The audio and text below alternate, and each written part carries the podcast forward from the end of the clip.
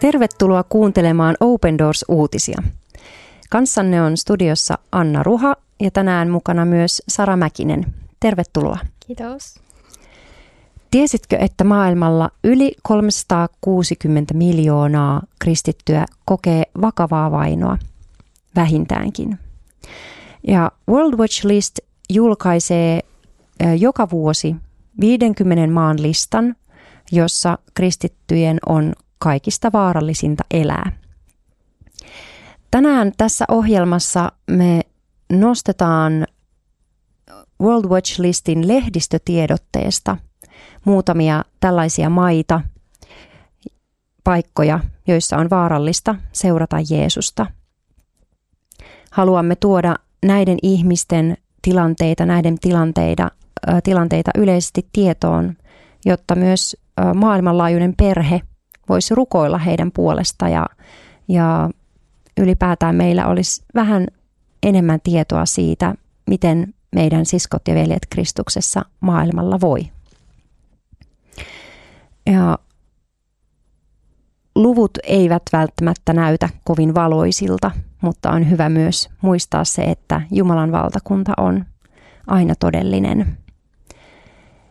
Ja maailmassa uskonsa vuoksi tapetuista ihmisistä yli 82 prosenttia sai surmansa Nigeriassa. Eli tietyissä maissa, myös tietyillä alueilla vainon muodot, tietynlaiset vainon muodot korostuvat omalla tavallaan. Ja näin selviää Open Doorsin vuoden 2024 World Watch List vainoraportista. Tämän vuoden listan perusteella uskosta johtuvat tapot ovat Saharan eteläpuolisessa Afrikassa paljon yleisempiä kuin yhdelläkään toisella alueella. Ja kyse on jo vuosia jatkuneesta kehityksestä. Niin nyt keskitytään tähän, tässä alussa ihan ensiksi juuri tähän Saharan eteläpuoleiseen Afrikkaan, sen tilanteeseen. Ole hyvä, Sara. Kyllä. Tuolla Saharan eteläpuoleisessa Afrikassa tosiaan ääri-islamistinen ja tota, tämmöinen itsevaltaisten hallintojen muodostama kaksoisongelma tekee semmoisen aika hankalan tilanteen oikeastaan kristityille siellä.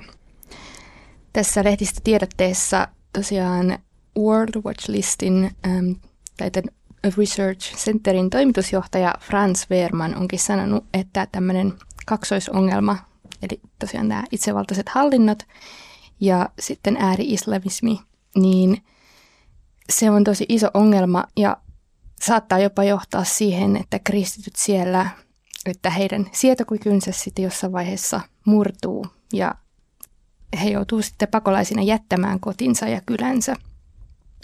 Ja oikeastaan niin kuin jo tuossa 2022 vuoden lopussa ainakin 16,2 miljoonaa kristittyä joutui lähtemään näiden väkivaltaisten karkotusten takia.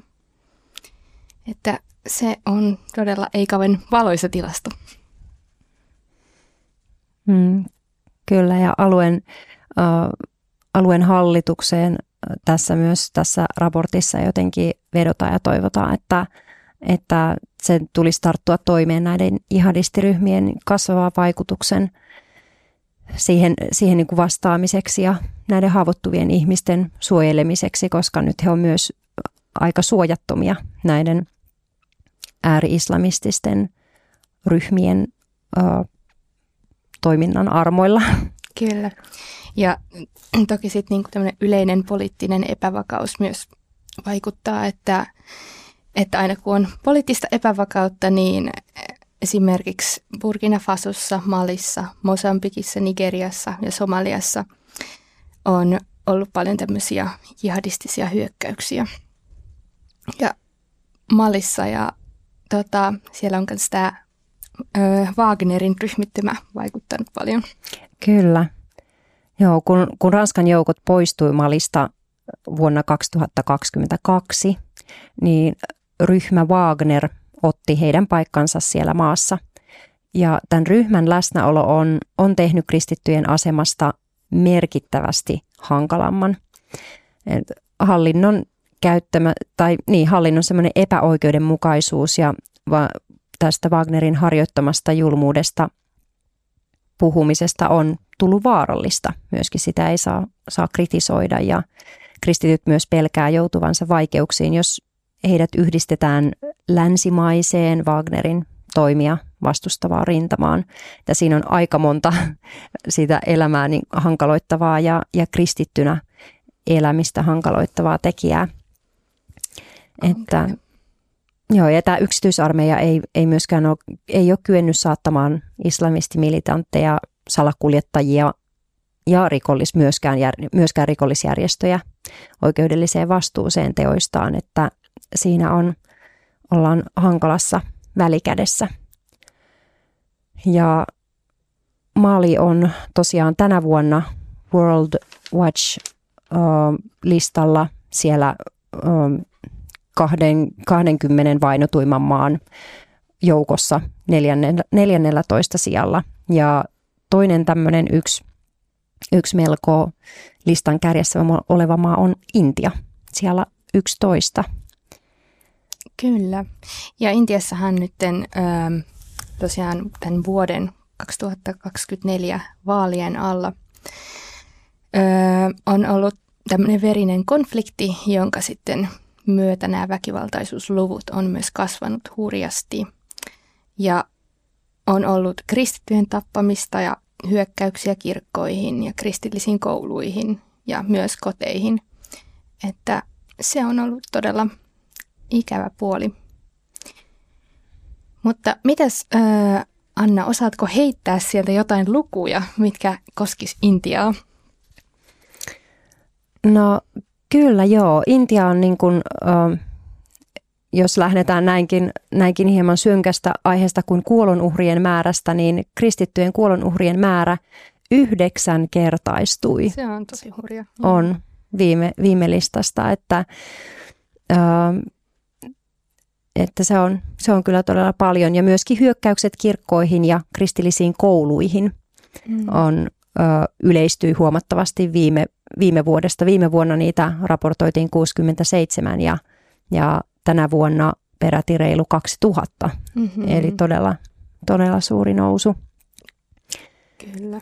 Ja myöskin ihan kristittyjen koteihin on, on hyökätty ja, ja tämä, tämä määrä kaksinkertaistui viime mm-hmm. vuodesta. Ja iskut kirkkoihin tai niin, nämä kirkkojen sulkemiset, niin ne on Intiassa. Intiassa kyllä aika kärjessä ja toinen tämmöinen maa on sitten tietysti Kiina. Mm. Että jos, jos o, voisi sieltä Kiinasta ottaa jotain poimintoja, niin, niin mitä sieltä Sara Kyllä. sanoisit? No siis äh, Kiinahan on sulkenut näitä kirkkoja ihan siis perinteisin, mutta myös aika nykyaikaisin autoritäärisin keinoihin, keinoin, että on paljon tämmöisiä suuria rekisteröimättömiä kotikirkkoja, jotka on kokoontuneet esim. hotelleissa tai toimistorakennuksissa, niin ne on nyt sitten pakotettu hajaantumaan jotenkin vähän vähemmän näkyviin ryhmiin. Ja tosi monet tämmöiset valtion hyväksymät kirkot on myös suljettu ja niitä on yritetty sulauttaa sitten suurempiin kirkkoihin. Että Kiina kyllä yhä varmasti on semmoinen yksi todella rajusti vainottu, että sehän on tosiaan siellä 19 tässä uusimmasta listassa. Mm, eli sekin niin kuin 20 Kyllä. kuitenkin vainotuimman maan, maan listalla, vaikka varmaan tämmöisestä perusvaltiollisesta länsimaisesta mediasta ei, ei semmoista kuvaa ja semmoisia uutisia kuule oikeastaan, että se on sitten tällaisten raporttien kautta voi saada sitten tietoja vähän niin kuin kristittyjen tilanteesta siellä, että ei se ole kovin helppo Kiinan kristityille myöskään. Näinhän se on kyllä. Mutta ähm, ei varmaan ole kauhean yllättävää, että mikä sitten ihan ensimmäisellä sijalla tänäkin vuonna on. Kyllä, se on äh, Pohjois-Korea, joka on, on ollut World Watch-listan ykkösenä – hyvin, hyvin pitkään. Siinä oli to, tosin kyllä sellainen muutos siinä, siinä vuonna, kun Afganistanissa tapahtui isoja mullistuksia ja Afganistan tuli ihan hetkeksi sitten listan ykköseksi uh, ihan vain sen takia, että siellä raportoidut vainon muodot nousi niin, niin hälyttävällä tavalla, mutta Pohjois-Koreassakaan se ei, ei toki ole vähentynyt ja tänä vuonna jälleen on, on lista ykkösenä. Ja siellä kristityt joutuvat maassa harjoittamaan uskoaan täysin salassa. Mm. Ja, ja tiedot ratsioista tulee harvoin julkisuuteen kansainvälisesti toki, mm. että niistäkään ei, ei täällä paljon valtion uutisissa esimerkiksi kuulla. Tai en ole ikinä kuullut ainakaan itse. Kyllä. Ja, mutta uh, no oikeastaan, tai on ehkä jotain semmoisia poikkeuksia, että kuitenkin huhtikuussa 2023, kun viisi kristittyä niin kokoontui rukoillakseen syrjäisellä maatilalla keski, keskisessä Pohjois-Koreassa, niin siellä he kohtasikin yllättäen sitten vihjeen perusteella järjestetyn poliisiväijytyksen, että tällaisesta ollaan saatu sitten kuulla jotakin tietoa, mutta hyvin vähän me valitettavasti tiedetään siellä pohjoiskorealaisten siskojen veljen Kyllä. tilanteista. Että yksi asia, mikä me voidaan tietysti aina tehdä, niin on rukoilla heidän puolestaan. Kyllä, ja se on, se on tässä ohjelmassa myös hienoa, että me voidaan näitäkin maita ja näitä ihmisiä vielä muistaa rukouksin ja kantaa. Tehdään se vielä tähän lopuksi. Kiitos rakas Herra Jeesus, että sä olet kutsunut ja kutsut sun omikses ihmisiä kaikkialta maailmasta. Myös kaikki nämä maat, joista me ollaan tänään keskusteltu. Sahara eteläpuolinen Afrikka, Pohjois-Korea, Intia, Kiina, Mali. Herra, sä tiedät nämä paikat, sä tunnet nämä ihmiset, jotka seuraa sua. Me rukoillaan tänään – näille siskoille ja veljille voimaa ja rohkeutta seurata sua. Tuu pyhä henki ja lohduta heitä tässä hetkessä, mitä tahansa murheita heillä on. Anna heille se sun yliluonnollinen ilo ja rauha, joka ei ole pelkkää semmoista tunne, tunnepohjaista iloa, vaan se on varmuutta siitä, että sä olet totta ja sä olet luvannut heille ikuisen elämän. Ja me rukoillaan myös heille kestävyyttä olla sun valona niissä maissa, niissä ympäristöissä, missä he on. Että yhä useammat saissut tuntea. Jeesuksen nimessä. Amen. Amen. Kiitos kun olit kanssamme tänään. Ja jos, et, jos sinulle ei vielä tule Open Doorsin ilmaista lehteä, voit tilata sen osoitteesta opendoors.fi kautta liity. Jos Jumala suo, ensi viikolla kuulemme jälleen.